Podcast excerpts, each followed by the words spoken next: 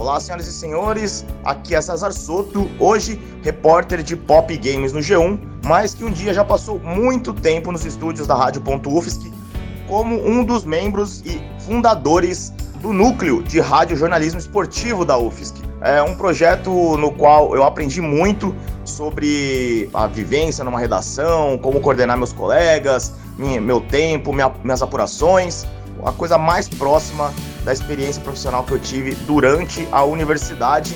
A Rádio Pontufs completando agora 20 anos, então meus parabéns, que venham muito mais por aí e que ajude outros alunos, assim como me ajudou muito nessa minha carreira.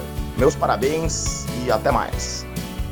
Rádio.UFSC, 20 anos. Curso de jornalismo UFSC, 40 anos.